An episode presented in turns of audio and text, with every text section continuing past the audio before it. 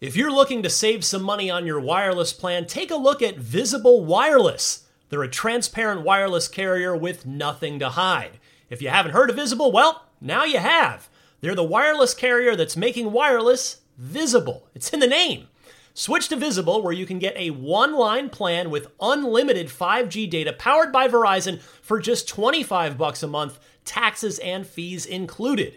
One line wireless, just 25 bucks a month with taxes and fees included. That's unlimited 5G data powered by Verizon. Switch now at visible.com. You shouldn't judge a book by its cover, but you can judge a company by its name, like Visible, the wireless company making wireless visible. Monthly rate on the Visible plan. For data management practices and additional terms, visit visible.com. This episode is brought to you by Reese's Peanut Butter Cups. In breaking news, leading scientists worldwide are conducting experiments to determine if Reese's Peanut Butter Cups are the perfect combination of peanut butter and chocolate. However, it appears the study was inconclusive, as the scientists couldn't help but eat all the Reese's. Because when you want something sweet, you can't do better than Reese's. Find Reese's now at a store near you. This is Steve Downes, the voice of Master Chief, Sierra 117, and you're listening to Podcast Unlocked, the world's number one Xbox podcast. Now, finish this fight. Master Chief, out.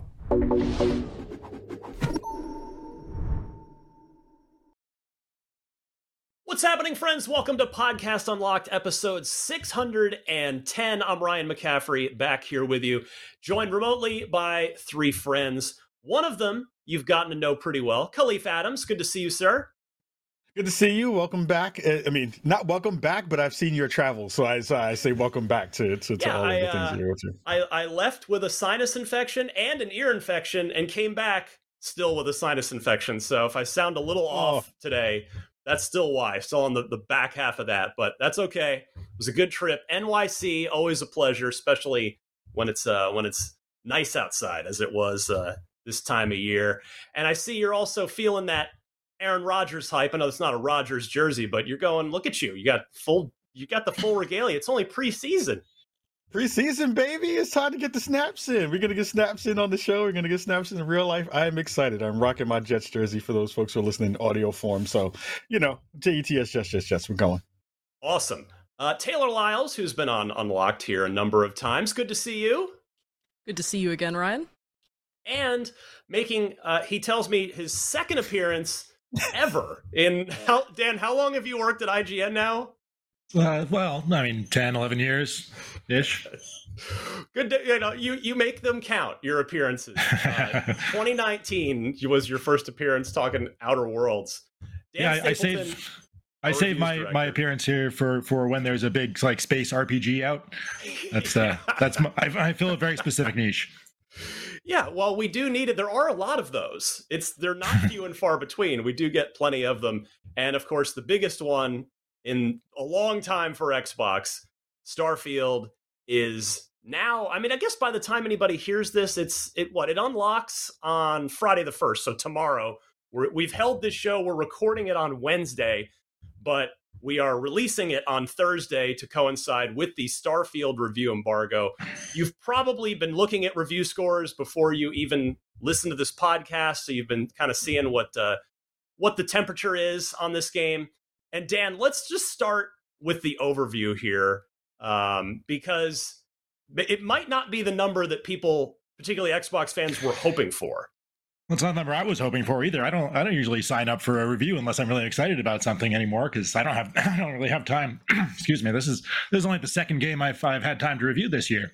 The other being um, being uh, Star Wars Jedi Survivor, which I really loved. Uh, this one I was I was hoping going in hoping I was really going to love it too. I you know love the hell out of Fallout 4. I still get crap for giving that game such a high score, but um, but the, yeah, I was I was you know, I didn't I didn't dislike it, so I, I gave it a seven, just to in case anybody hasn't seen that. Yeah. Uh, that does mean good. It has the word good written next to it. A lot of people like to like to act like that's that's not a good score, but it is a recommendation.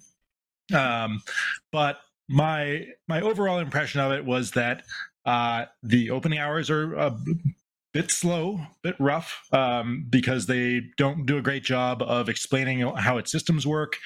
Um, you're probably going to want to go in not as not as blind as you probably want to with this game, um, because you want to you want to understand how things work and what skills you should pick early on so that you're not having a bad time. Uh, like it's, it's kind of easy to get yourself in a situation where you're where you're not going to be enjoying it very much because you just haven't unlocked essential things like your boost pack you have to unlock yeah. which is crazy. Um, like just moving around this world with that with that without that is not a great experience. So you gotta you gotta pick your skills wisely. Uh, it was probably about about 12 hours or so before I started having like a, a, pretty good time with it. It's one of those games I always make fun of people saying, you know, oh, this you should play this game. Uh, it gets it gets really good after X number of hours. It's like, well, there are so many games that start out good and and get better. Uh, so asking people to get over that hump is is a lot.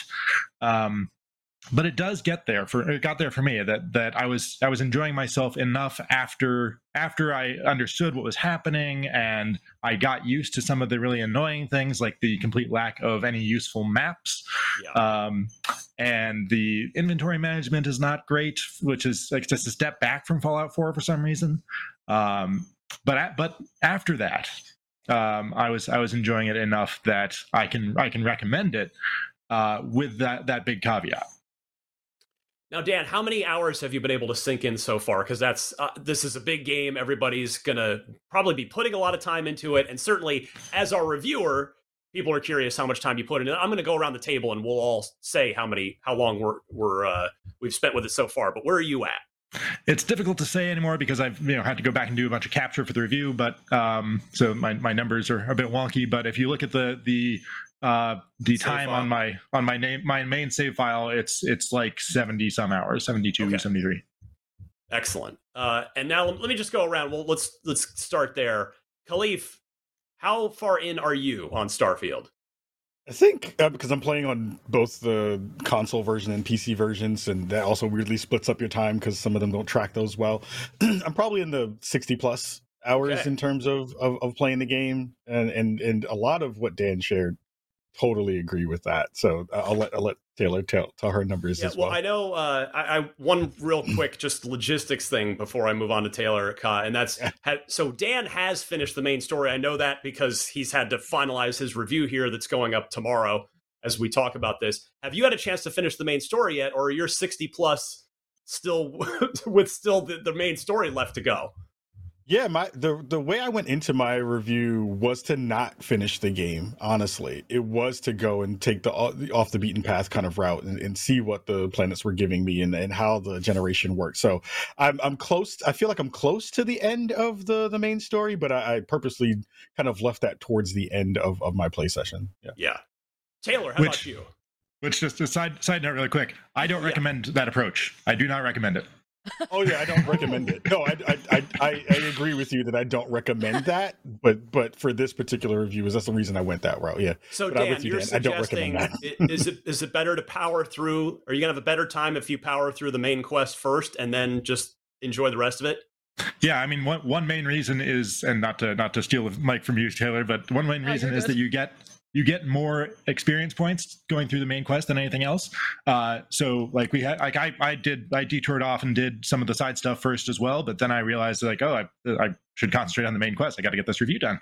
Um, but so I, so I did that and like the, the speed at which you get those essential upgrades that you need is much faster if you do the, if you do the uh, main quest first. Interestingly, that's exactly how I ended up landing with Oblivion, Dan, which is my favorite of the of the Bethesda Game Studios RPGs. I had reviewed it, so I was basically in your shoes. I'd reviewed it and and probably just gone, you know, parsed out the main quest as I went and eventually finished that off. But then, uh, because back then I'd reviewed on an Xbox 360 debug kit and had to start all over when the final game came out, I powered through the main quest in Oblivion and then just had, you know, then I didn't have the Oblivion gates like popping open popping open on me. And I had an awesome time doing it that way. So an interesting, at least maybe a little interesting parallel to one of Bethesda's own previous games on that. Uh, Taylor, what are you clocking in at so far? Yeah, so I've been playing on the Series X and on PC, so I think the hours are also kind of wonky. Uh, but I would say probably about like like 12 15 hours i think it's Okay. more towards 15 i've been doing a lot of side quests i've actually been neglecting the main story a little bit because i'm i'm one of those people when i play rpgs i like to be op as heck so that when i go finish the main quest i just kind of just Yeah. steamroll through everything I did that with Diablo 4. By the time I got to the to finishing off the main quest, I, I just rolled through everything because I was way over leveled. Um, so I'm eh, we've got a good split here. So we've got two of us that have put a, a pretty good chunk of time into the game, and then two of us that are, you know, decently in, but but not like neck deep yet. Because I'm I'm close to Taylor. I'm about 12 to 13 hours in. I've been in New York on business the last five days, including the weekend. So I have not had a chance to play Starfield for basically the past week. And uh, I, Dan, I'm actually really glad because I haven't talked to you at all yet, other than kind of your general impressions. And uh, so far, I'm not taking your advice at all because I've my experience thus far, and I, I want to get I want to keep this spoiler free for our audience, but but uh, I do of course want us all to share. You know, we've got a whole hour here if we need it to to just because we've been waiting to talk about this game for a long time, and and everybody listening and watching has been waiting for us to talk about this for a long time. So we're going to take that time. And so for me, I, I've Dan, I've, I would say I've had a little bit of a different experience uh, than you in terms of how I feel about the early game. So uh, when I started the game, I'm going to confess. I kind of had choice paralysis. I was like, I don't know what to do, where to go. I'm not sure like how I'm going to hook into this thing. I knew it would come eventually, but I was just like, so I started following the main quest. I actually did start with your advice. I'm like, all right, I'll just start with Constellation. Uh, I linked up with Sarah Morgan, the the head of the head of uh, Constellation, who, okay, I mean, if you want to call this a spoiler, I'm sorry. She tags along with you at, at you know very early on in uh, in the the main storyline. So and so I go off to start whatever the probably second or third main quest line was still kind of feeling like all right i don't you know i've i don't really know my way around this at all yet.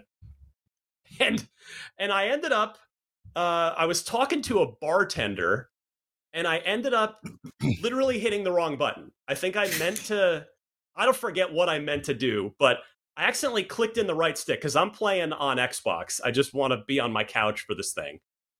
And I so I accidentally I melee attacked the bartender in a in a crowded area, and the police came and abducted me. I was like, okay, do I? And, and I did have the thought: do I want to just reload the save and undo this because I didn't mean to do this? I thought, well, let let me just see where this goes, and I ended up the the police wanted me to become a double agent and well be, be an informant for a faction of pirates called the Crimson Fleet. And I I I ended up and am still on. So I basically spent probably 10 of my 12 hours because I haven't gone back to the main storyline at all. I've been com- continually following this because I've been actually having an awesome time with it. I've just been going through the Crimson Fleet faction quest line and having an awesome time. I've gone there have been multi-hour stretches where I haven't even taken out my gun. Uh, I was on a Starliner, which reminded me of of when I got to do the the Disney Galactic Star Cruiser at Disney World. So it's like I was trying to, you know, unpe- unfurl a little, you know, some some personal drama and and you know I had some choices on what to do with this one target and so I, I and I've been uh, I did choose uh, persuasion as one of my core abilities, which I'm that one I've been super happy about. I love persuading people. I love the system of persuasion where there's sort of green, yellow, red, low risk, medium risk, high risk persuasion options where uh, you have to fill up a bar to persuade the person. And it, in my experience thus far, it's been five bars. So you know, a, a, an easy like low low stress green one will only give you one, maybe two bars. Yellow will give you two or three. Red will give you four or five. and so I've I've been persuading the heck out of people, having fun with that, and I'm still I don't even I think I'm just gonna finish this whole entire quest line before I go back to the main quest because now I am gonna heed Dan's advice after hearing this. But I've I've this quest line has taken me to various planets, including my favorite one, so or cities, I should say, on planets, including my favorite city thus far, which is Neon, which is a very like cyberpunk type uh, environment. So yeah, I I've been having a really good time uh, with the with the with my early first 12 hours and it happened entirely by accident. So I I've been really enjoying that piece of it. I'm going to go to you to talk about your, you know, mostly spoiler-free experiences as as I saw you nodding along with me there. We are Crimson Brothers, so I appreciate you for for for that. And that's that's kind of the route that I started with too, is with my bounty hunt, my introverted bounty hunter as as kind of the backstory for my character, which is me, but not really the bounty hunt, bounty hunter part because that's not real. But I, I'm having a blast with that layer of it too. I think the thing that was really interesting here, you talk about the paralysis parts of the analysis of where you should kind of go. I have a lot of that too in the beginning, which was I can see why a lot of folks would kind of go that main route initially. It makes a ton of sense to be able to do that because you kind of know exactly where you need to go. But the game, even in its early stages, throws a lot of stuff at you in terms of side missions and factions and things that you can do just by kind of moving around a space. I kind of like one of the systems that are in the game where you're hearing people that you're walking past have conversations, and that will sometimes yeah. give you a quest, which I really like and thought yeah, was really interesting. there. Totally and, and and it feels like again like they are leaning into some of the pedigree that makes them bethesda and the bethesda that we love but also that comes with a little bit of you know a little bit of you know old old tech debt as as we kind of say in, in in some of the corporate spaces. It's like there are things within those systems that feel so much like a bethesda game that you're like man i wish you would have switched that up a little bit. Like even when you're having conversations and talking to to characters in the character tree or in the discussion tree, you kind of already know what the ranking for some of these conversations are going to wind up being. Like, usually the first thing you say is kind of the most easiest route to the next biggest part that will progress the conversation. And then the other layers of those prompts will then kind of move you around in some other spaces as well, which I, I was kind of hoping that they would kind of move that around a little bit, maybe switch that up a little bit for what this game is. But I am having a blast with that layer of the storyline that I'm on. But the thing that I did find a little bit worrying, not worrying, but and maybe not even confusing, was because I started to go in that route that wasn't the main quest line. I always had this little kind of noise and, and voice in the back of my head of like, am I missing something? If I make a choice here, is that going to dead end me from doing some of the other cool stuff that might possibly be in here? And that was always a thing of like, do I just make multiple saves and then hopefully go back and then go kind of switch my direction in some of these angles and do some of that? So it is one of those things where I am absolutely kind of role playing my way through this game. Yeah. And I'm not trying to min max it. And I think that's the that's kind of where I've landed for this particular game. And it seems to be doing well so far. I don't know if it'll be a thing that I'd go back and replay some of that because it's just a time investment, but I, have not been sad about the decisions that I've made so far in terms of that, except for the one time where I also just like dropped a random grenade in, in a room and forgot because I hit the wrong button and blew everybody up. So it's those kinds of things that, that are really uh, important. Uh, I I definitely want to. I mean, we have again so much time here. I want to get into the individual systems of the game, the combat, etc. but first, of course, let's hear from Taylor and her experience thus far after around 15 hours. Yeah, so uh, I want to say like the first few hours, I kind of agree with Dan. I feel like it's a slow burn, kind of like if anybody's played, I don't know, Animal Crossing New Horizons. It's like those first few hours, it's it's very dense. It throws a lot at you, and then once you once I got to New Atlantis and met the constellation, went to the lodge. Then all this stuff started opening up. So then I started doing all these activities. I started doing all the little small quests where it was like for the UC security. And then there was like one mission I did where somebody had stole a ring, and then I got to use my persuasion perk, and basically talked about it, just giving me the ring back. Then I was just walking around. I saw a bunch of recruits for the UC Vanguard. Next thing you know, I'm doing all these quests for the United Colonies, and I was like, oh wow, I could get my citizenship because I picked the UC native for my character, Yeah. and then I learned they're like, oh, actually, you're not, uh, you don't get citizenship even though you're UC native. So they're like, well, you can earn it if you join the Vanguard. So now here I am doing all these Vanguard missions, and I was like, oh wow, I, I kind of forgot that I stopped doing the the main story, but I'm also just so invested. So I want to see where the UC uh, faction quest line goes and just see how far I can get through that before I realize, okay, I'm gonna go talk to Sarah Morgan. I'm gonna go keep going through the story and just keep going and see what happens. Yeah, Taylor, that's that's almost exactly how I played. Um, I, I went into those those uh, quest lines, and before before I realized, oh wait, I should I should uh, go down the, the main path. But but Ryan, the, the the Crimson Fleet, I didn't I didn't actually experience that until last night. So Oh, wow. Oh, that's after, after seventy hours. I like I knew the Crimson Fleet was out there, but I barely interacted interacted with them with my in my playthrough at all.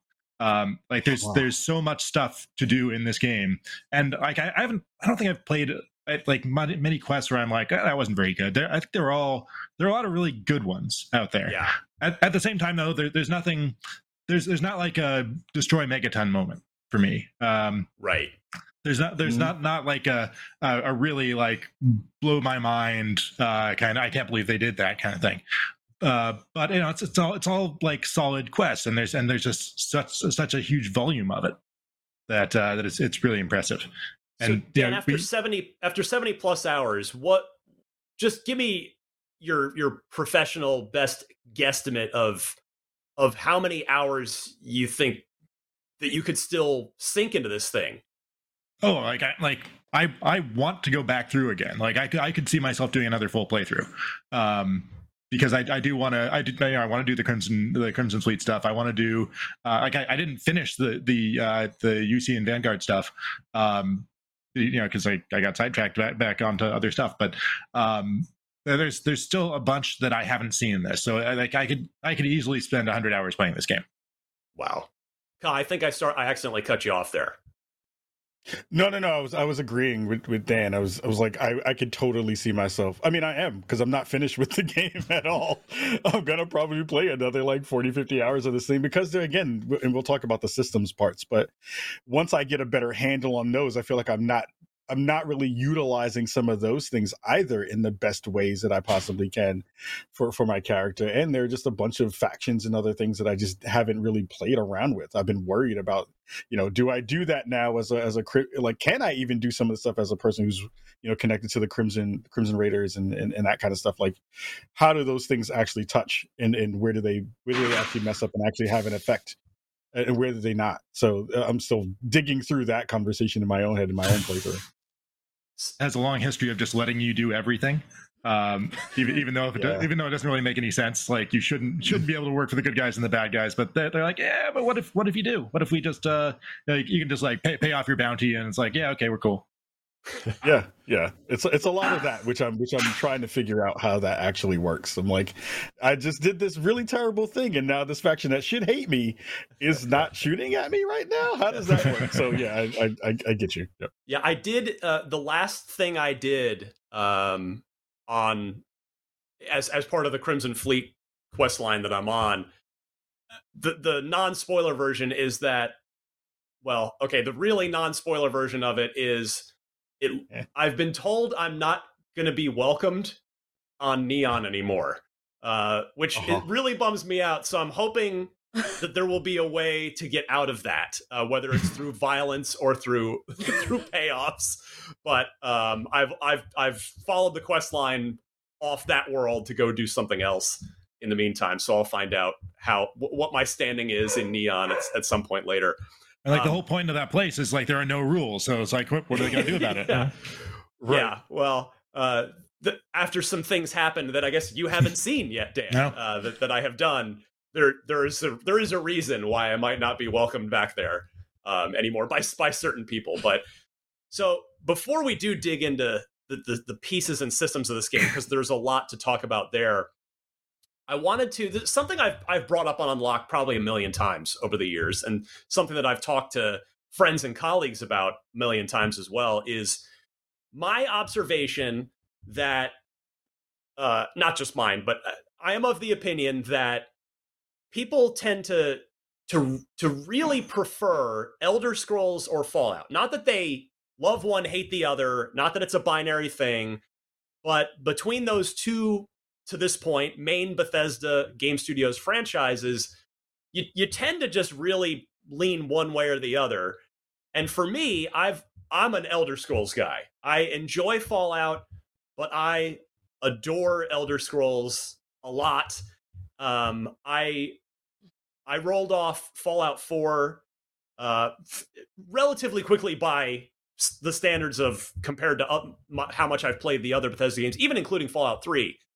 So before I want to I want to talk about where for each of us Starfield fits into that. Um, and I guess I'll start with I'll start with Taylor. So Taylor, first, where do do you find yourself in that same spot where you tend to prefer one or the other, and if so, which one? And then where does Starfield fit into that for you? Yeah, so I'm gonna say I'm on the opposite end of that spectrum for than you, Ryan. I love Fallout. I, I like Elder Scrolls, but I prefer the the vibe and just the ambience and everything that Fallout has going for it. And when I was thinking about this too, like where does Starfield fit in this whole thing for me? I would say I would put it in between Elder Scrolls and Fallout. I still love Fallout a whole lot more. Yeah. Fallout 4 right now is it used to be Fallout 3, but Fallout 4 is my favorite Bethesda Game Studios developed game. I obviously I can't put New Vegas because New Vegas wasn't developed by them, but yeah, Sure. Fallout 4 is my favorite Bethesda Game Studios game to date. I was hoping Starfield would take that that that crown.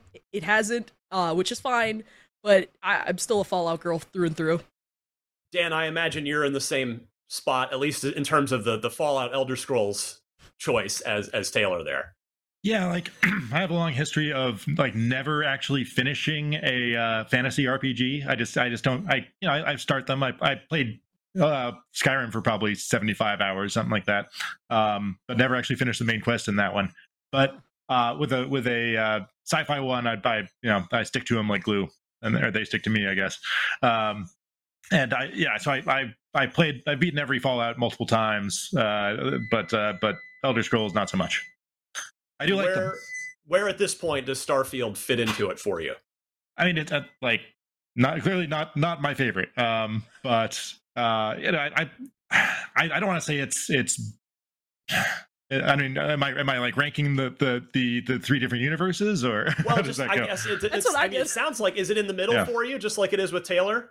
Yeah, I would I would say so. And it's again, it's not because I dislike uh, the Elder Scrolls at all. I, I like it yeah. just fine. But I, I'm just a sci-fi guy. Um, yeah, I, I, I said in the the intro to my review, it's like I, I feel like I'm the kind of person this game was made for, in, in that like I I I love sci-fi. You know, I love Fallout. I loved uh, I love pretty much every every sci-fi universe with with uh, you know spaceships and lasers and, po- and political intrigue flying every which way. So this is this is like right up my alley. But uh, its its problems make it gave it too much too, too much uh, baggage for me to to knock Fallout off the top spot for sure.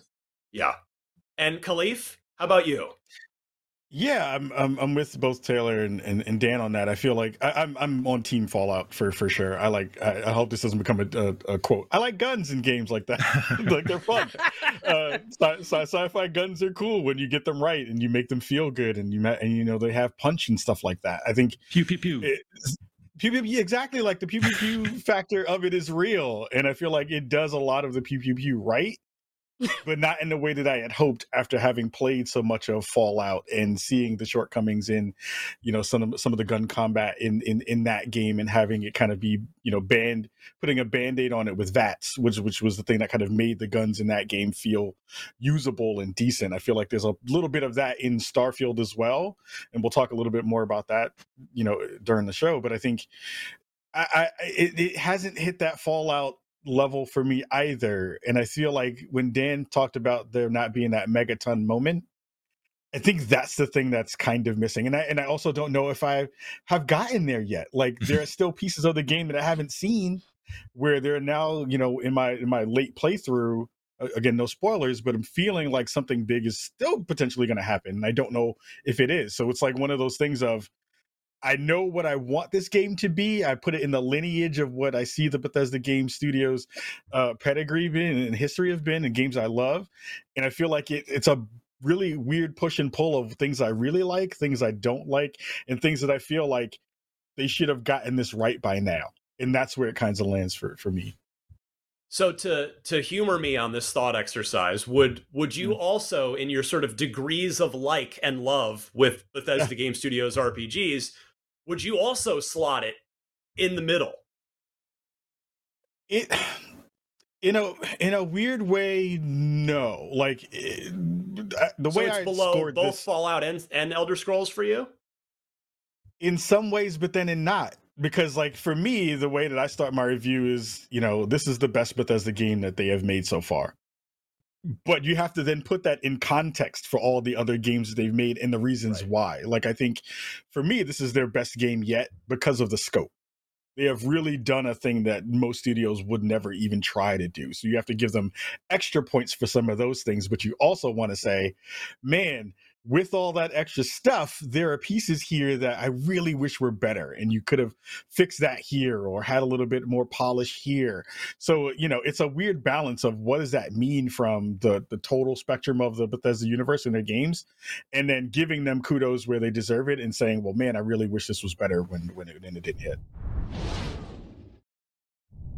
Uh, for me, uh, yeah, I'm different than you guys, but I still also at this point again, I'm only 12 hours in. It could it could go up for me, but I also at this stage would would rank it between Elder Scrolls and Fallout. I again Mm. really enjoy all three, but love Elder Scrolls.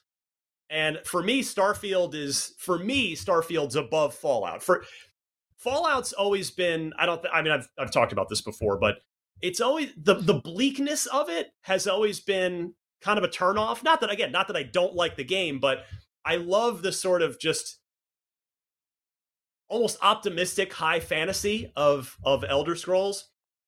And I don't vibe as well with the bleakness of Fallout. And I like that Starfield is more of this optimistic sense of exploration. Like that's kind of the the the main theme of the game is exploration. And obviously there's combat and there's all kinds of stuff, but so yeah, I'm I'm at the moment, which again I'm I'm not as far along as as Dan or Kahlief, but I I also uh, making it pretty much universal on this panel would put it right in between the other two main uh, franchises that Bethesda Game Studios does. So kind of an it, it just interesting uh, interesting little thought exercise there. I appreciate all of you humoring me on that.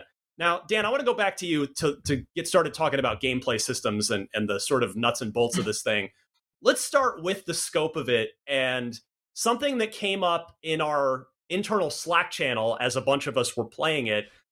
I think we should probably start with the fact, well, the, not the fact, but start with the idea that uh, I think a lot of us landed on that it, it, despite the scope of it, it can, it feels kind of small in a way, right?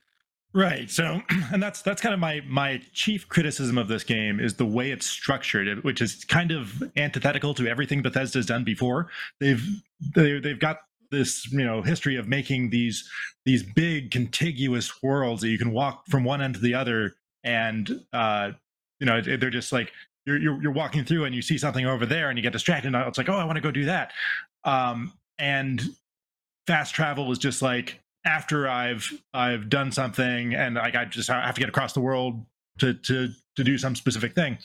This game is kind of the the opposite of that because nearly everything you do is fast travel. Uh, all the all the space travel is is just like a, a barely concealed uh, load screen for for uh, for uh, you know fast traveling from one place to another, and it makes it feel so fragmented.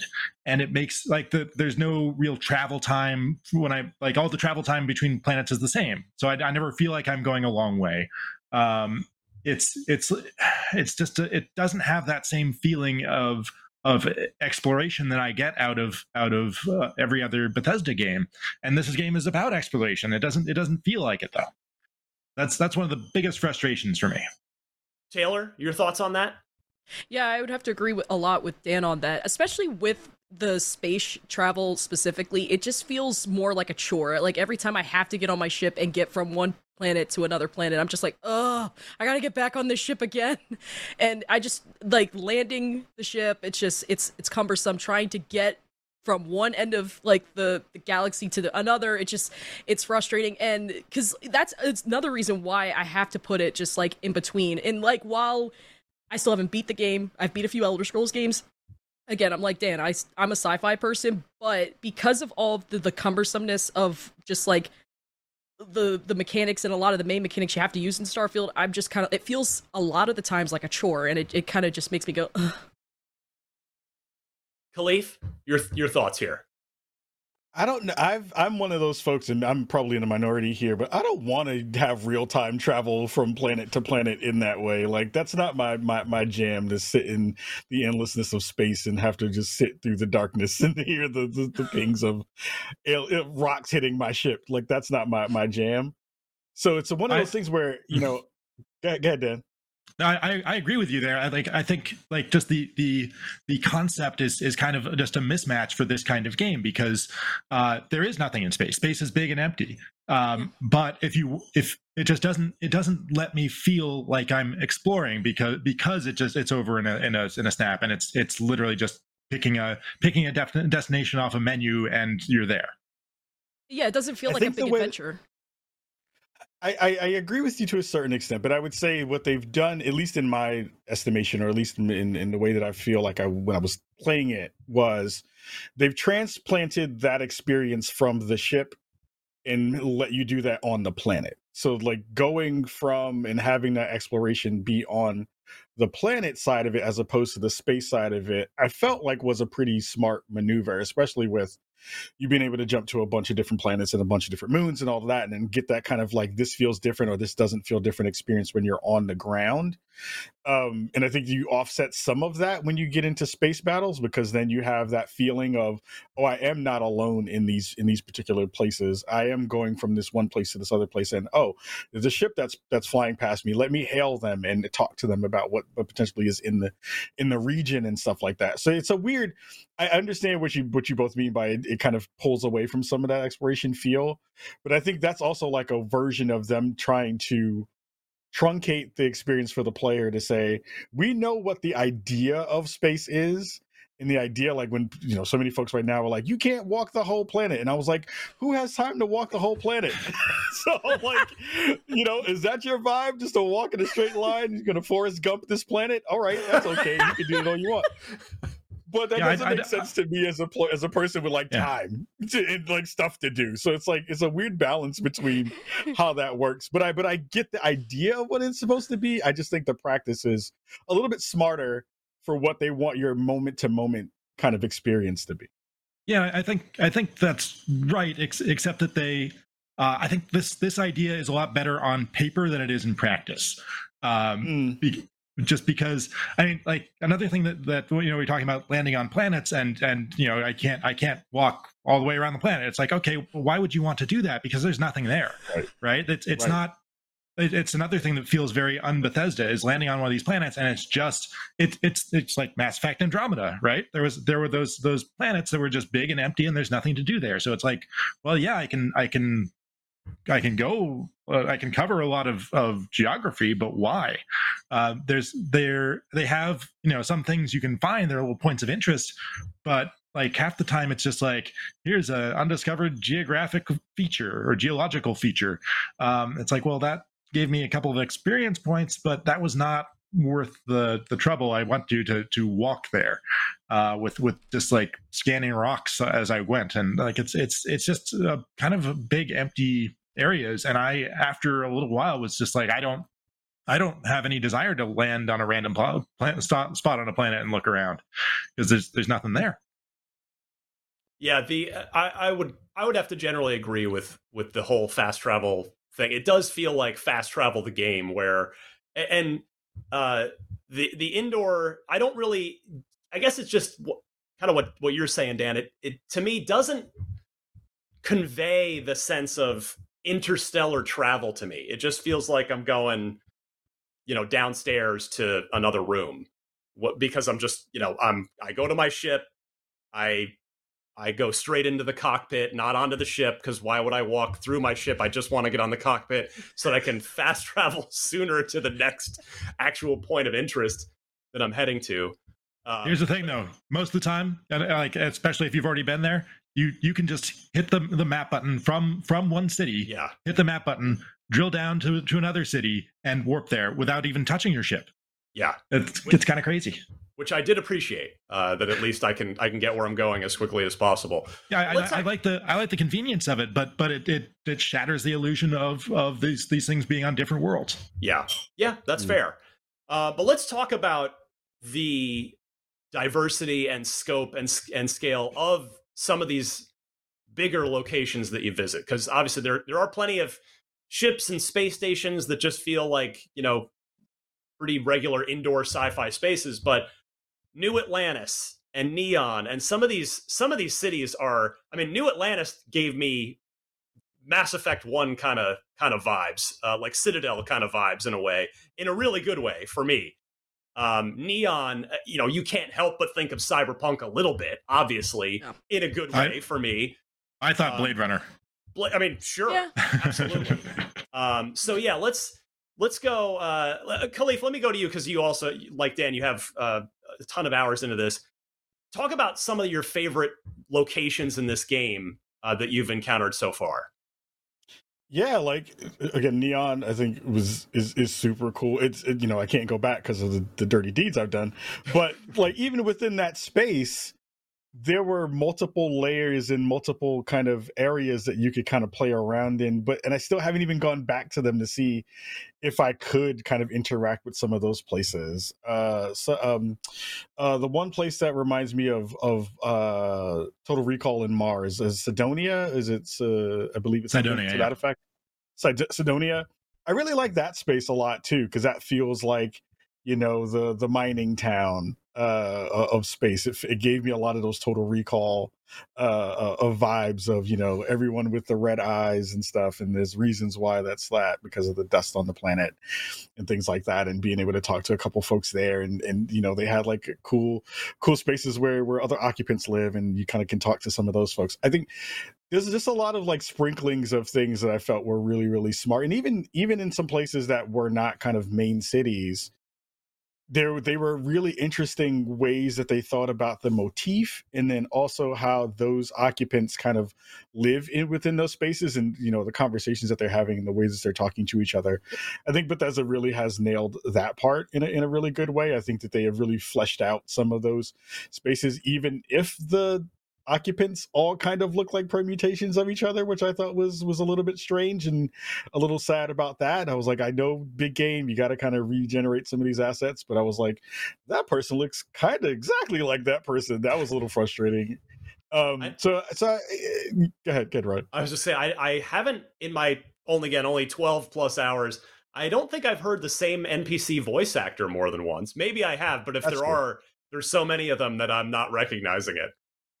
Yeah, it's it's it's it's that. I think I think that's what's kind of helping that along is that it doesn't feel like those those parts are, are, are connected in that way. It feels like they did a really good job in getting the VO and stitching that stuff really well. But yeah, I, I think those spaces have been ones that I really think of uh, when I think about this game and going back to and playing around in some other new one. Taylor, uh, any any early favorites since you're uh, just a, a tad further than I am of, of spots you've been to that have been really cool?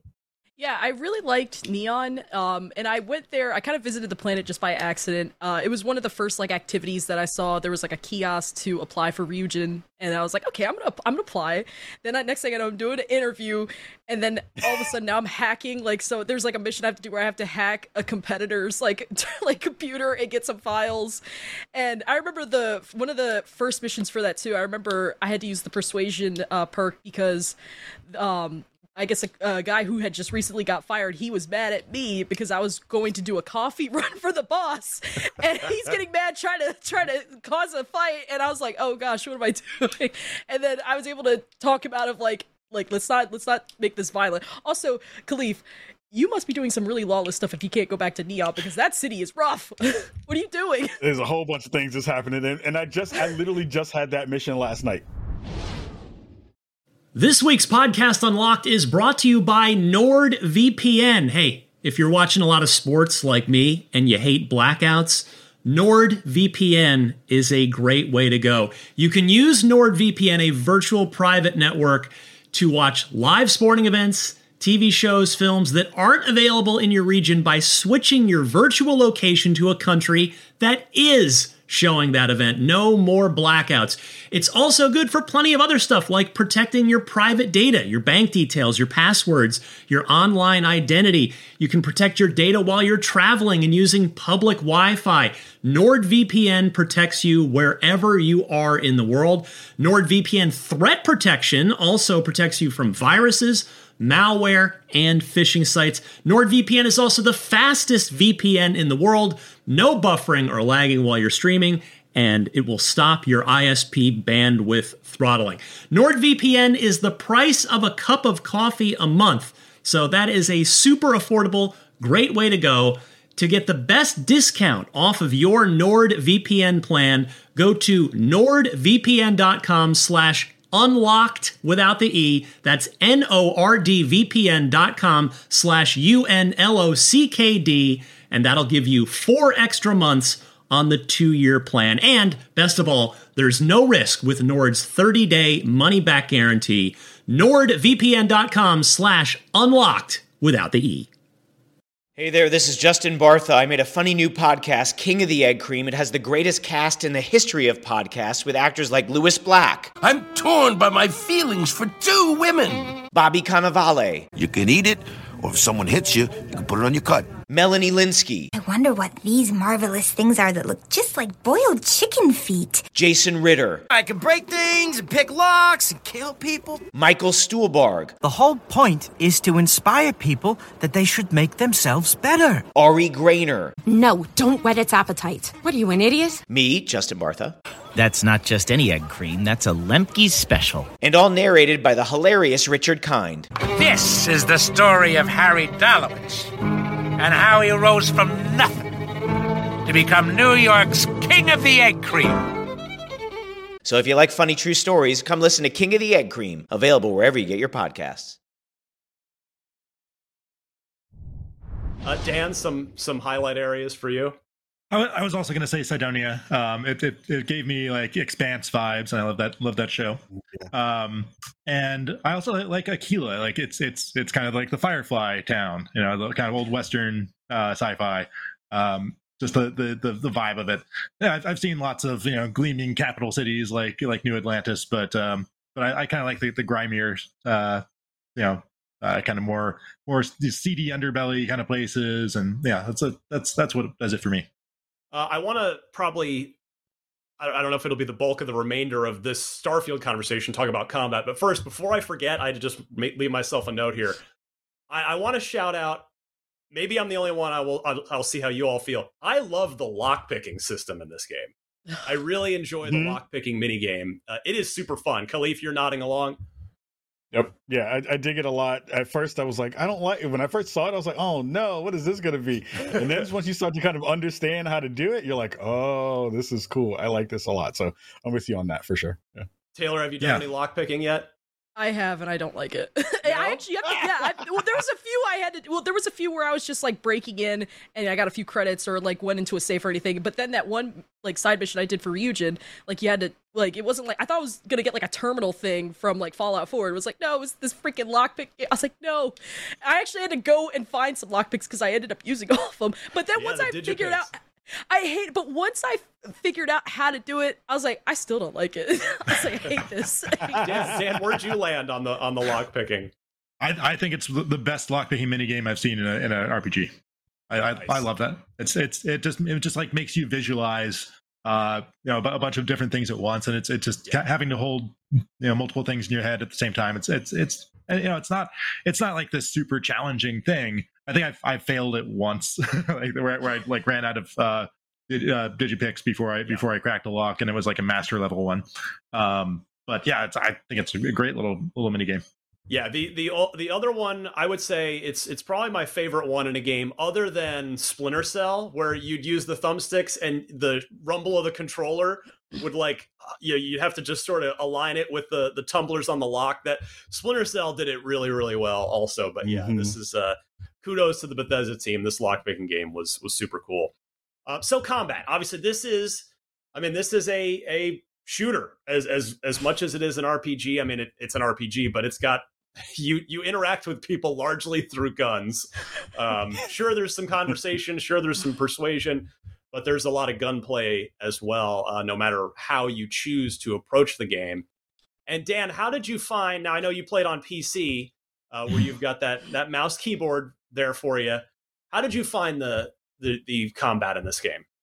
It's fine. It's not. It's not a standout feature. Like there's there's nothing to like fill the hole that that's left in my heart. That to to uh, to to like uh, just make it feel distinct. Like it, it feels it feels a lot like you know Borderlands or Far Cry or uh, just any of those kind of RPG shooters um, where some bad guys can can be pretty spongy.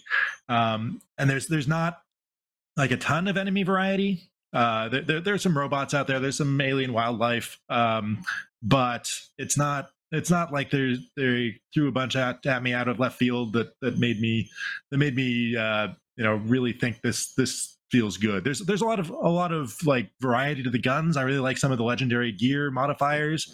They're they're like not afraid to to throw something in there that like really changes up how you play, um, which I which I appreciate. I hate I hate things that when it's just like this this thing there's ten percent more to this and one percent more to that. It's like it's like you barely even feel that kind of upgrade. But like some of these are are you know bigger swings and change change how things work. Uh, randomly set people on fire. That's good. Um, but like it's it's so it's not it's not outstanding combat, but it's not bad either. Um, you know, I had I had plenty of fun uh, shooting my way through. Like my my favorite thing to do in this game is is uh, board enemy ships and shoot my way through them and then you know kill the captain, sit down the, in the chair and claim the ship and its cargo for myself. That's I'm I'm I'm definitely going full pirate next time. Yeah, I I did that uh, at one point as as part of the Crimson Fleet early on, uh, and and again without spoiling anything, I used my persuasion skill to because I was I was asked not to shoot anyone, to not kill anyone. So okay, and I was able to use my persuasion skill to convince. Uh, because one person on the ship needed to die. It was just, uh, but there were there were like six people on this on this ship, and so I was able to persuade another guy to shoot him, and then a firefight broke out, and like, and I was like, hey, I I did as I was told. It's uh, you. I did what was asked of me. So yeah, I can see. uh I do like the that, that your RPG systems can come come very much into play, even when combat's involved. Kahlief, how about you? How do you find the combat in Starfield? It's a it's a this is the thing that you don't want to hear when you talk about combat in a game. It's hit or miss uh, in terms of what what this game could be. I feel like in some ways it is really good. In some ways it feels really off. The enemy AI can be sometimes fairly smart and then sometimes extremely dumb. You know, sometimes they'll run and take cover. You know, not, they they haven't done any flanking, but it's like it will run out of a room and get out of the way of fire. And then sometimes they'll just stand right in front of you and let them shoot you. It'll let, let them shoot it. Or, or, or, you know what I'm trying to say. Let you shoot them. Um, let you shoot them. That's the word. That's the phrasing. Yeah. Um, uh, and that felt a little bit weird. I, again, it's one of those systems where you're like, this should feel better at this point. And this Especially some of the the high end enemies that we can't really talk about. Those those guys, the AI just was not great. Yeah, they they break often. The, the kind of bullet sponginess is is there, especially for some of those higher leveled ones with more armor and stuff like that. Um, but in a weird way, like they fix some things in in in terms of the kind of overall scope. Like a thing that I would never do in a Fallout game or even in any kind of Bethesda game was go in a third person and shoot anything. In this game, it feels like third person shooting is more viable than it's ever been within the game, and I think that's a mix of the way they've done some tuning some of the weapons are really really good for that kind of kind of work. I think that that's really uh, a, a new addition that makes a lot of sense. The thing that actually is the best combat in this game though i think is the space combat. I think space combat in this game is is probably the better part of the combat systems that you have. Um those felt a lot of fun. There is some little bumper car ishness to, to, to some of that when you get a little bit too close.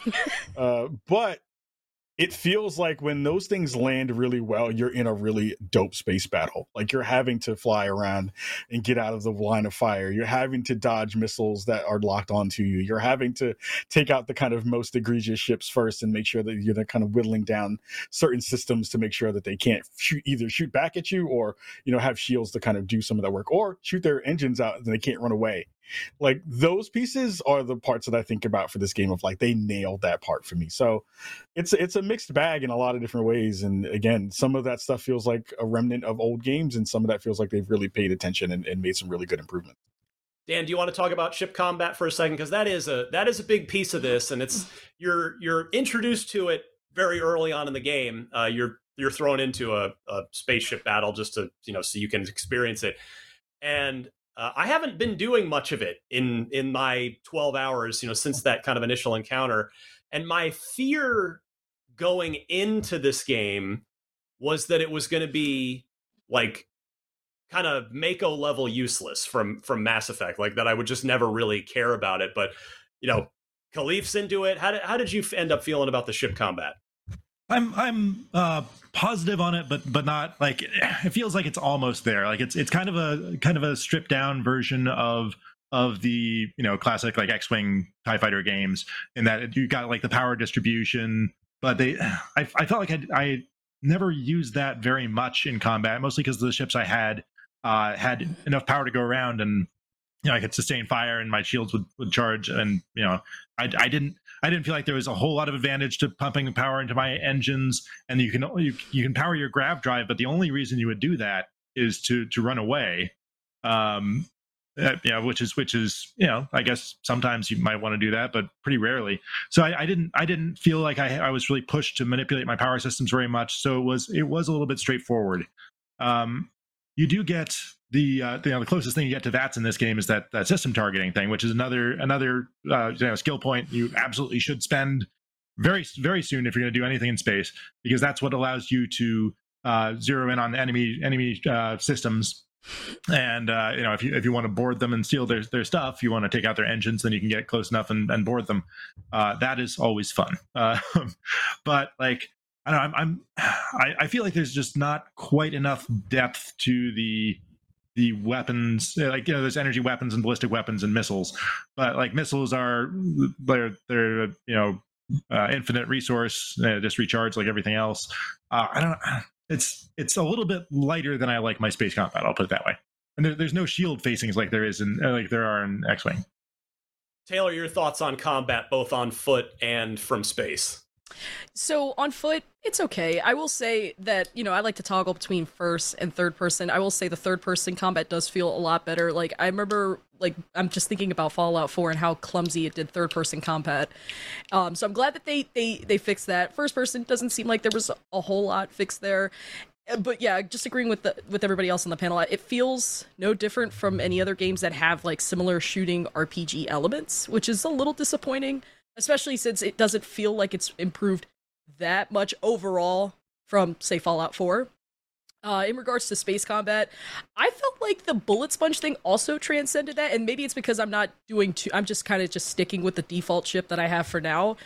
But if uh, you know, it's a little frustrating when you're just like, you know, when you have like four or five ships, and then next thing you know, you're taking down their shields, but then it's like this big just like looping around trying to find them and then they get their shields back up and, and that's been so frustrating for me and ryan i have encountered a lot of sp- a lot of space combat because at first when um before i started like diving into all the activities and stuff i just was just going around planet hopping just seeing what i could yeah. find then i realized it felt ocean wide but a puddle deep in terms of just like visiting all these planets. So then I was like, okay, we're gonna stop here. But every time I kept hopping on planets, every so often it was like, oh my gosh, there's like four ships trying to attack me. Like, what is going on? and then it, so I was just, I got thrown off, surely. And maybe, again, maybe it's because I'm not just diving too much into the ship combat. I also didn't like the ship customization, but I guess we'll talk about that a little bit later. But to me, overall, I just, just don't like anything about just space travel, the space combat. I just, I'm just not vibing with it. Well, let's, yeah, because I, I want to hit on ship customization. Let's do that now. And then uh, I do want to get hit on skill trees as well because I, I actually quite like them and I want to hear yeah. from all of you about it. So, ship customization, Taylor, take it away. Just get us started on that. You know, I the, the first time I just kind of like just messed around with it. I was really frustrated with it. I hadn't felt this level of frustration since I played Kingdom Hearts 1 and I was trying to customize gummy ships. I was like, how did they do this somehow better than Starfield? I don't understand. Uh, so I'm I'm I'm uh, very disappointed with it. I wish it was a little more. I don't know. I feel like it throws a lot at you and it's just very boring. I wish that they were a little more straightforward with how the customization works, and I wish that just customizing things just felt better. It, it almost feels like an afterthought to me. The hard part about this, in, and I would even add um, outpost uh, building into this conversation, is a lot of these systems need tutorials. Like the the the camera in the shipbuilder does a lot of weird stuff and works kind of. It feels like playing inverted when you're not it, it, it, feels weird you know learning where when you go from the the different system of upgrading your your ship as opposed to ship building one of the things that i really was excited about when they did the big deep dive uh, when they did the direct was they did this really nice animation of exploding the parts of the ship and showing you all the small pieces that made up that particular ship. If they would just put that within the the shipbuilder as an option to be able to start that as the process of building your ship that would be a perfect way to kind of start the the process of the quality of life fixes that they would be able to do in that mode i didn't until like recently until like probably two nights ago while still doing a review figured out that you could like hit the A button on your controller, and that's how you actually get the pieces of the ships that you want to be able to cycle through. And that stuff just isn't in any tutorialization at all. And that stuff is weird for them to have one of the coolest systems in there not give you any kind of direction of how how that works and then what do those pieces mean to the building of your ship mm. there's a lot of assuming that you would know because you're a fan of sci-fi which I think is a detriment to the player. There's a lot of assumptions made about what you should believe these things to do, as opposed to telling you exactly how they affect not only your ship, but its maneuverability, how it kind of plays within other stuff. And they do that even more so when you get into stuff like building your outposts, which I love and love to be able to do in a game like this. But it feels like we're back at Fallout, where they give you a lot of stuff and don't tell you how to use any of it. And that, that part is frustrating. Dan, your thoughts on uh, ship customization? it's very much something that you probably won't want to mess with until you're through the main story through you know, and like you you just want to find something to spend more time with in this game uh, because like you said it, it it does not tell you very much about how to do it there are a lot of rules about what can go where what you have to have um, it's it's pretty finicky to use but I do love the fact that you can do it. I, I like, and I, I love that like every ship you see in this game, and there's a bajillion of them. Every ship you see seems to have been built in that editor, and you could build something like that. It once you like once I get the hang of this thing, like I'm, I'm gonna love it. I think, but I wish there were like a a free build mode where I could just build whatever I want. Um, and with, without restrictions just to just to just to figure it out and then like work within the the economy and and you know get the resources i need and the upgrades and things like that um but like when when you start out you go in there and you're so limited with what you can do you basically can't do anything so my experience with it was when I, I went in there and i tried to tried to build something couldn't and then left and didn't really come back until very late. Um and it's it's kind of similar with with outpost building um, which they they teach they tell you pretty early on it's like hey push push this to to uh, to build an outpost. Uh, why you would do that? Not clear. Uh, what you know and like once you do it like okay i can i can start extracting resources. Why do i want those what resources do i want? I have no idea. Um, so that that again is something that you probably don't want to mess with until way late in your playthrough because you know you'll have the resources to do it. You'll, you'll want resources to, to work on crafting and things but there's not really much you can do with it early on and like there's not really much to be done like you can you can fill up all your very limited cargo space with these resources that you can't have not much to do with so it's it's it's weird that they even they they give you that ability so so early that you can't really use, but then they don't give you a bunch of like essential abilities that you should have at the beginning. So it's it's all kind of jumbled up. Well, uh, I'm extra glad to to have you on this week, Dan. Not only to talk about the game, but to get get this free advice from you for, for everybody in our audience that that will be starting to play tomorrow and then and then when it hits Game Pass next week. So the Dan advice so far is don't worry about ship customization until later on and power through the main quest uh, first. So that those are these are the two key pieces of of good Dan advice thus far. Uh, also, don't bother with that post. Also, also, like just on to to sidetrack the conversation a little bit to back to the complaint about maps that I made at the beginning. I am so jealous of of everybody who's going to be playing this after launch because when you can't find when you can't find anything, you can just go to you know, IGN's guides and they'll tell you they'll tell you where the vendor you're looking for is. but like it's so it's maddening. It's ma- like I have a terrible sense of direction in general uh, like in, in real life too. Like I can't I can't find my way around without my iPhone. Um, so and in in games I'm just as bad. Uh, so like even if even if I've been somewhere, like finding my way back to it is a challenge for me. So uh, I, I spent so much time wandering around uh, these cities looking for the right kind of vendor to sell my armor or my weapons or or other things or you know buy a resource I needed and it's just it's infuriating. And i think i think the reason they they did this because because like all, all of bethesda's game previous, previous games have some form of map uh, that will you know get, give you the, at least a you know pretty good way to get around. Uh, i think the reason they did this is to to counteract the fast travel. Uh, like you're fast traveling mm. everywhere um, and if you if i if i knew exactly where a vendor I, I want or an npc i want uh, if I know exactly where they are, I, I, and I mark that on the map, I just beeline to it, and I don't really take in all the all the detail that went into to these these cities designs, and they're, very logically laid out for the most part. But once you yeah. learn it, um, but when you're trying to learn how to how to get where you want to go, it's infuriating. I hated that. It's no secret that we here at IGN love to play games and review them, but our opinions might be different from yours. That's why IGN is setting the record straight to find out which games you think are masterpieces. Whether you like their incredible graphics, innovative gameplay, or compelling story, we want to hear from you. The rules are simple. Log into IGN.com or the IGN playlist app, search for your favorite games, and click through to the game title page. Click Rate Game, then complete each section of your review. Hit Save at the end of your review, and voila, you are helping to create an icon. Then, depending on how well reviewed a game is, it'll be awarded a bronze, silver, or gold icon award.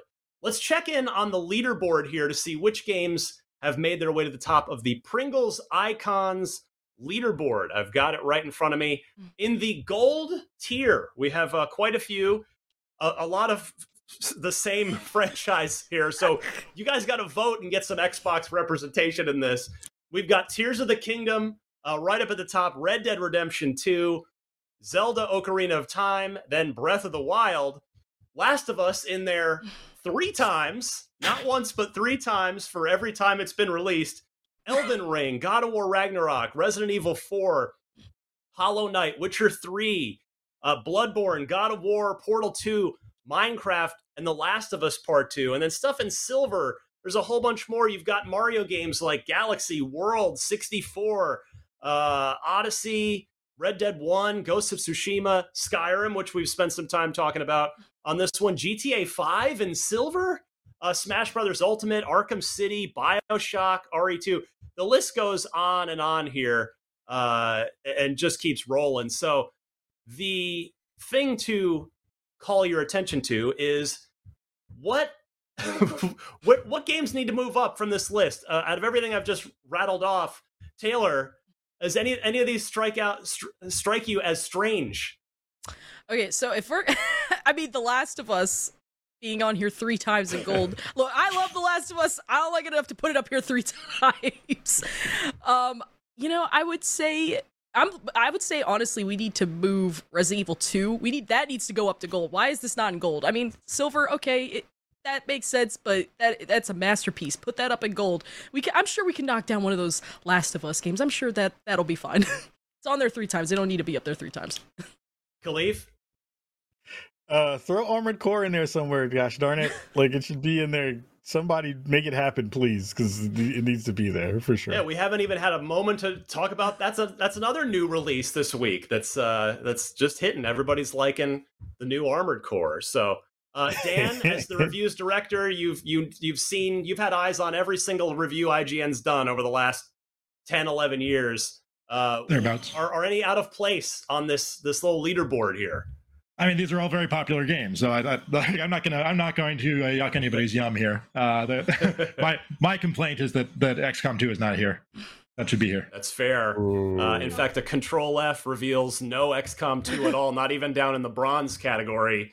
Uh, in fact, I'm not even seeing Halos on this list. So we need the unlocked audience to to help fix that. So yeah. make your voice heard, log into IGN.com or the playlist app and rate your favorite games to immortalize them as icons. Then check back often to see how your favorites stack up.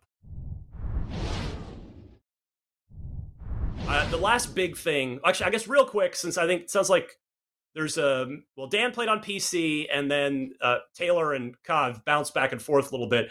I've been playing exclusively on exclusively on xbox and from in my experience the 30 fps thing has been not a non-issue.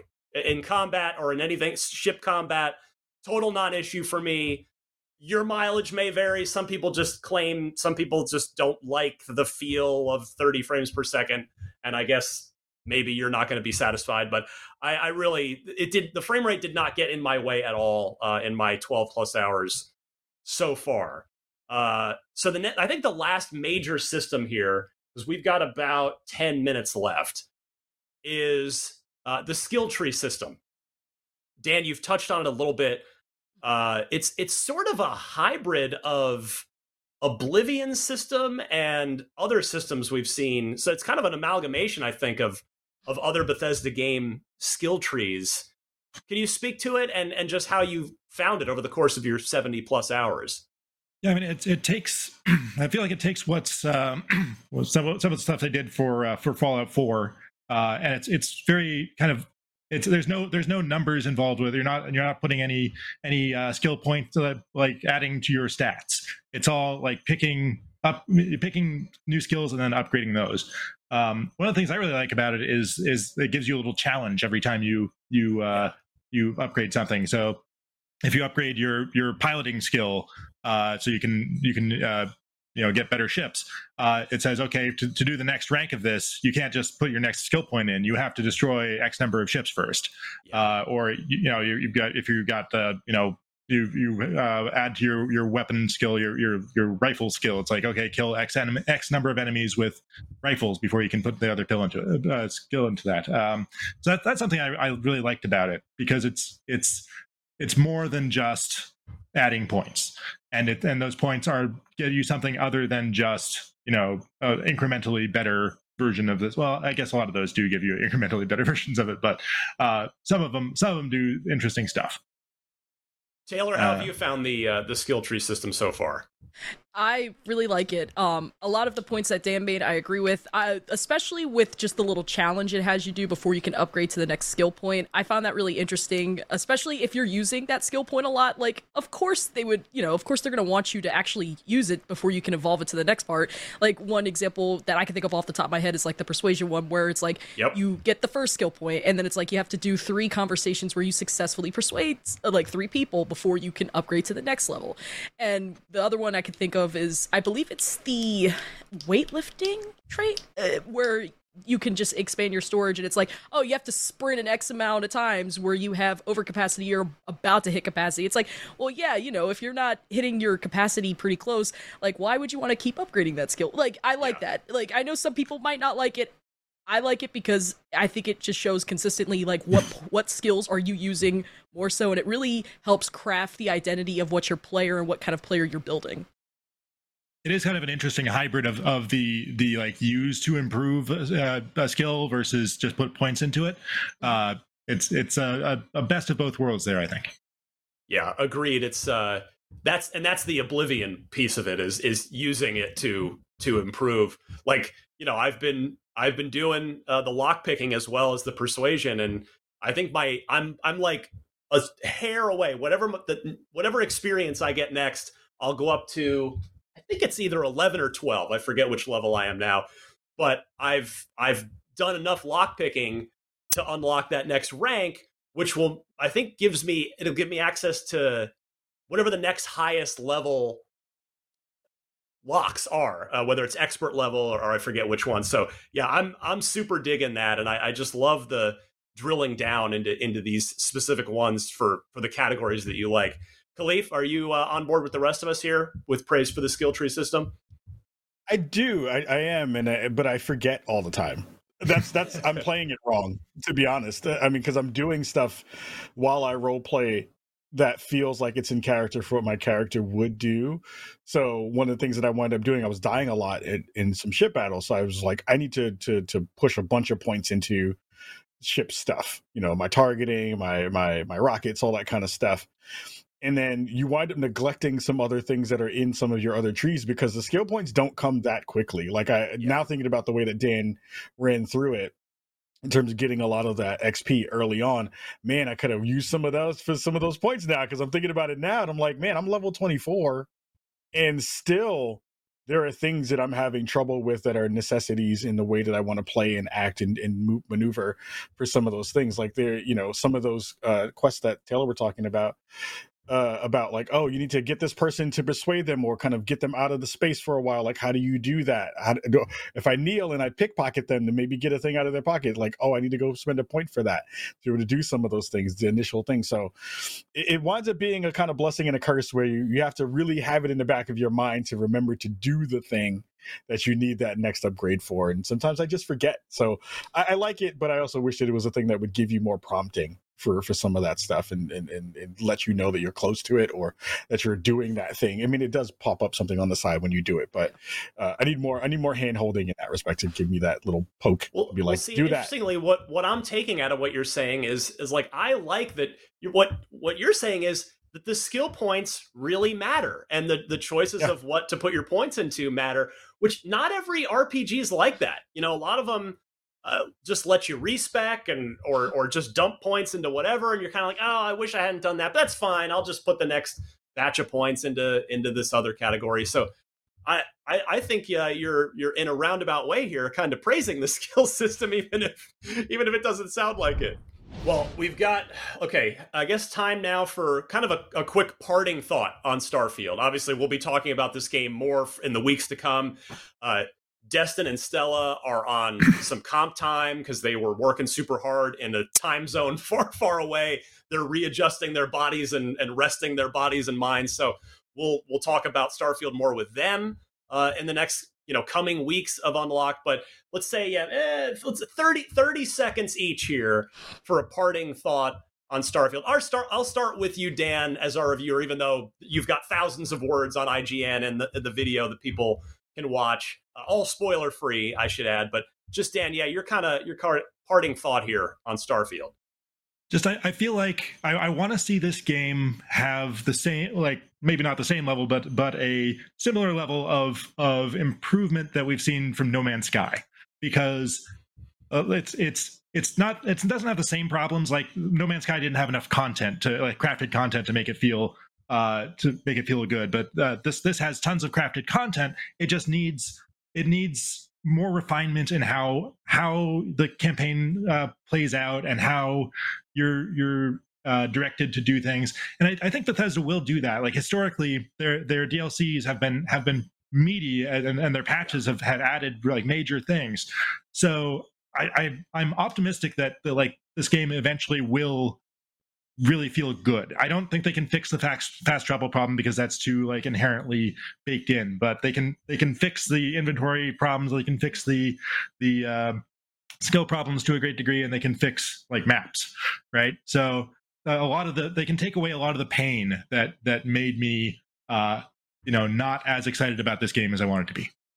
Taylor, 30 second parting thought obviously like me you're you're not super far in yet but you've obviously played enough to to have have some thoughts. So the floor is yours here. Yeah, I I would love to see that Bethesda really dedicates to adding, you know, enhancing some of the things and the growing pains, like the inventory system. I really don't like it. It's very cumbersome. I again, I wish they would fix the space combat. I think that's impossible, but I am curious to see what type of post-launch content they're gonna have. Um, and you know, I, I I've always liked their post-launch DLC, especially for games like Fallout 3 and Fallout 4. But just to like briefly, if we're talking just base game, I really hope that they try to make some quality of life improvements because there's a few like growing pains, especially with inventory and just how inventory management works. They really need to just just touch it up a little bit, just to just so it's less of a headache. khalif Adams, the floor is yeah, yours. I agree. I agree. It's a lot of quality of life stuff. I think if they can get those major patches in early, so that you know the the bugaboos in there who are really mad, who are like, "Oh, who's gonna be upset about this thing," uh, are, are going to be uh, in a better spot. And I think I'm actually really, really excited, like like everybody else said, about what DLC is going to be. Like DLC for this game is going to be a lot of fun. I think it, it's really going to pull something together that I think wraps around all the other layers and stuff that they're trying to do uh, in in this game, and and and they'll have a, a much better product out in the world uh, than than what they have at launch. And for me, I would just say uh, I I already know that I'm going to be playing this game much longer than I did than I played Fallout 4 or Fallout 3. Probably not quite as much time as I put into uh, Oblivion or Skyrim, but uh, I am enjoying what I'm playing so far. And I guess my parting thought would be more of a of a message to the community of just you know, even if this game, uh, as we sit here recording, we have no idea what any other review scores for this are. Don't worry. Don't listen to any online nonsense from fanboy console warriors. This is a this is a good game that is going to get better through continued support. That and I really think this is the start of of a really good stretch for Xbox. Like there's a lot to look forward to and you know we're we're going to be playing this game. You've i mean you've heard dan our reviewer who only gave it a seven using heavy air quotes there for our audio listeners say he wants to go back in and do another playthrough and and drop another 50 to 100 hours into this. You've heard all, all of us say we are continuing to play continuing to enjoy. So don't don't uh, feed any trolls online dig into it whether you're you're buying it for uh, September 1st or you're downloading it on uh, the 6th for Game Pass enjoy it. We're going to be talking about this thing for a while. So I do think this is the start of uh, of something really good for Xbox and and uh, yeah I I can't wait to just start playing more hopefully later today. I got to I got to get through with work first but uh, this has been podcast unlocked 610 thank you to our producer Red along with Kahlief Taylor and Dan and we shall return with 611 next week. Happy starfielding. Into the starfield you all go.